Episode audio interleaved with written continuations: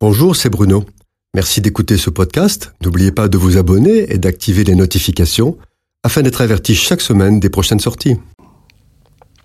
Le pasteur Toré vivait à la fin du XIXe siècle. C'était un homme de Dieu remarquable qui a consacré toute sa vie à l'étude et la diffusion de la parole de Dieu. Par son témoignage, des milliers de personnes ont trouvé Dieu et ses écrits font toujours autorité. Il été, au début du XXe siècle, un des artisans des grands réveils qui ont transformé l'Église de Jésus-Christ. Dans un de ses ouvrages, il écrit Voyez maintenant l'état spirituel de l'Église. La mondanité envahit les membres de l'Église. Beaucoup d'entre eux sont acharnés dans la poursuite de la fortune. Ils se servent des méthodes du monde pour accumuler les richesses un très grand nombre de chrétiens passent deux fois plus de temps chaque jour à se vautrer dans la boue des journaux qu'ils n'en passent à lire et méditer la sainte parole de Dieu. Il y a aussi le mépris croissant du jour du Seigneur. Il continue, disant, Il devient jour de plaisir mondain au lieu d'un jour de service divin.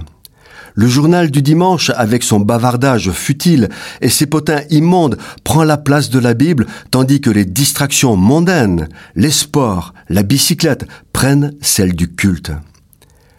Les chrétiens se mêlent au monde dans toutes sortes d'amusements.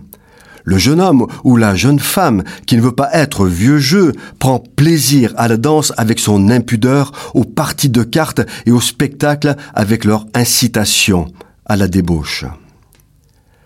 C'était en 1890. Aujourd'hui, cela nous ferait presque sourire. Toré est choqué. Que dirait-il s'il avait connu la télévision, le cinéma, Internet et le smartphone qui est parfois consulté pendant le culte? Tout cela n'existait pas à l'époque. Il était choqué par des choses qui aujourd'hui ne traumatisent plus personne.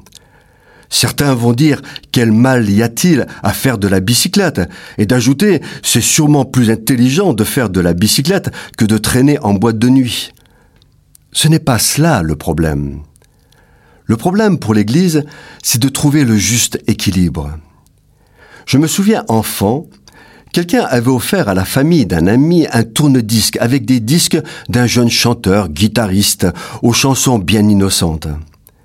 Le père de famille, très spirituel, a rejeté le cadeau, refusant que le monde pénètre dans sa maison. C'était en 1960.